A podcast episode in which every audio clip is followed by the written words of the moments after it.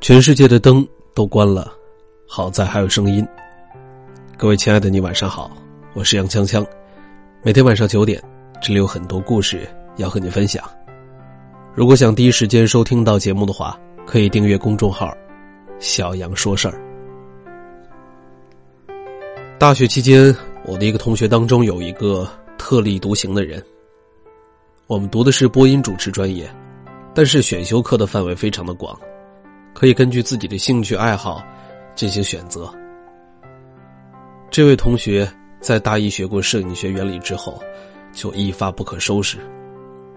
我们在练习发音，他却不务正业的整天跟着摄影老师屁股后面。经过了大一一年，大二开学那天，他没有来报道。听说那年暑假，他去了当地的一家影楼打工。对摄影的兴趣越发浓厚，最终决定休学，去学摄影了。听到这个消息的同学们都震惊不已，不少人都默默的感叹：“这哥们儿真是太能作了。”听说他爸妈不同意，电话还跟导员说，让班上和他关系好的同学劝劝他。可是没能成功。最后，家里人还是尊重他的选择。大四那年，大家都忙于找工作，他在他们当地成立了工作室。去年看他朋友圈，开了影楼，在当地也算是小有名气了。为什么要说这个故事呢？因为前段时间我看了一个访谈，一位美女 CEO 的访谈。他不到三十岁的年纪，就已经拥有了两家创业公司。记者就问他：“这么年轻就做出这番成绩，你觉得什么才是最关键的东西呢？”他若有所思的顿了一顿，然后一字一句的说：“是不安分吧。”这个姑娘第一次高考，进入全国排名前三的学校。入学两个月，却发现对所学的专业毫无兴趣。他从小的理想是做外事工作，意识到英文对自己的重要性。可是目前学的专业跟英文毫不相关。于是他做出了一个惊人的决定：退学。父母和老师都不理解，这么顶尖的大学，别人想进都进不来。你千辛万苦的考上了，就因为专业不满意，轻易的退学吗？更有很多好事的同学，在一旁说尽了风凉话，等着看他的笑话。可是他还是顶着压力退了学，闭关了几个月，然后重新复习参加高考。最终，他考上了另外一所学校，并且是被他心仪的英语专业所录取。从此之后，他迅速开启了学霸模式，参与各种大型英语比赛，获得了全国总冠军。因为外形才华俱佳，被组委会推荐到了一场重要的国际领导人会议上，担任英文翻译。从此，一个新的世界被打开了，许多跨国企业纷纷向他抛出了橄榄枝，但是他都婉拒了所有的高薪。一心想创办自己的公司，短短的四五年，他就打开了一片前景不错的市场，在行业内也拥有了一席之地。他对记者说：“遇到这么好的机会，是我运气太好了。可这运气并不是凭空得来的，在拥有它之前，至少还要拥有改变的勇气。”生活并不会从一开始就给你想要的。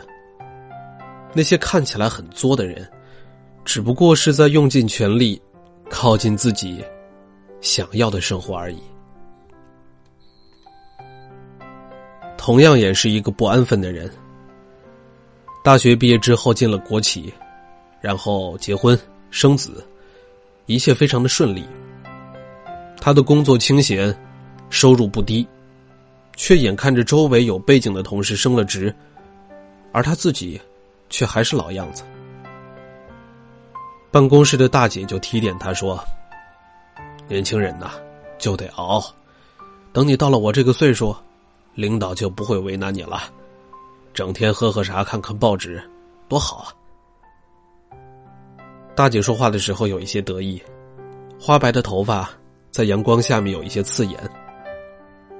他看着大姐，背后突然冒出了一阵凉气。第二天，他就递交了辞职信，一意孤行想去学服装设计，拿下了高学历。毕业之后，已经三十出头了。别人以为他会找一个薪水更高的工作。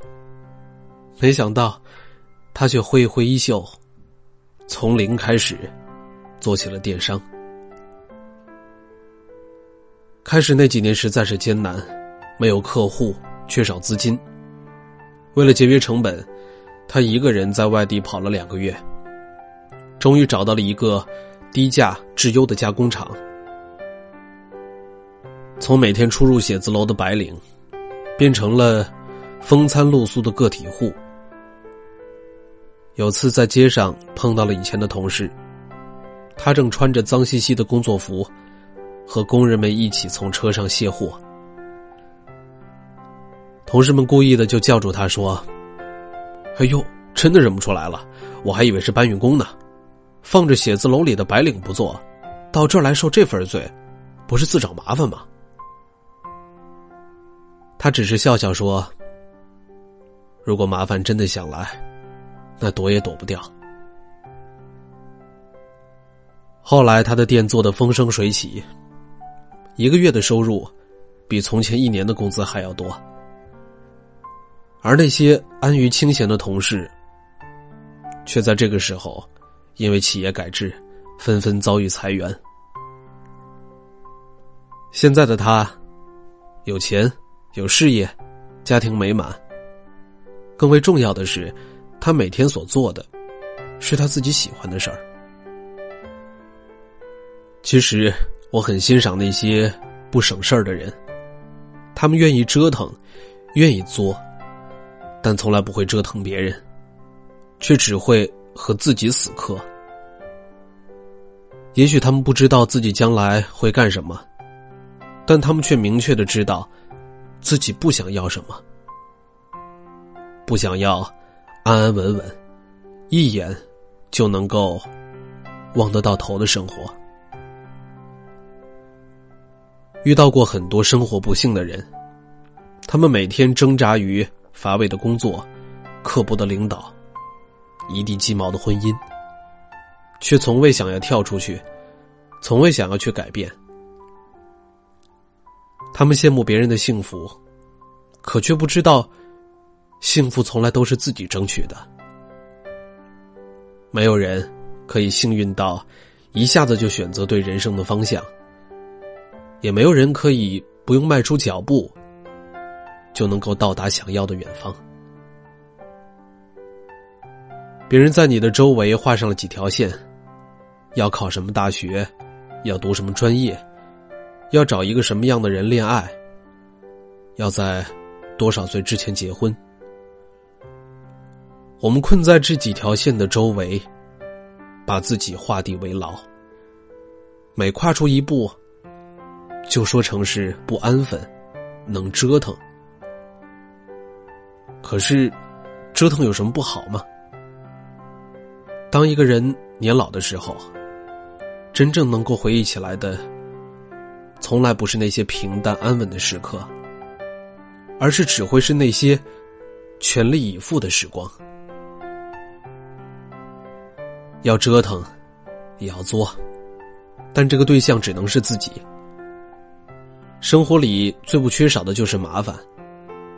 总是怕麻烦的人，总有一天，生活会用自己的方式来麻烦你。